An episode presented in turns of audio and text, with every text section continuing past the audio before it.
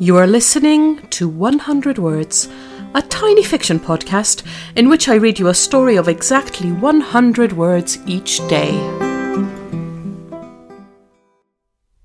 Episode 145 Toothbrush. It's been nearly two years since he left, and his toothbrush is still in the mug by her sink.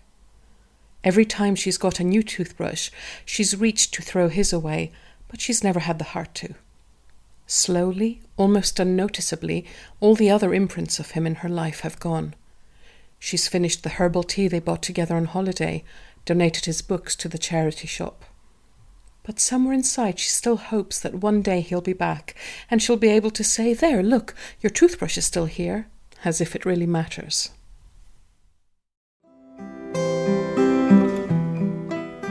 Thank you for listening to 100 Words.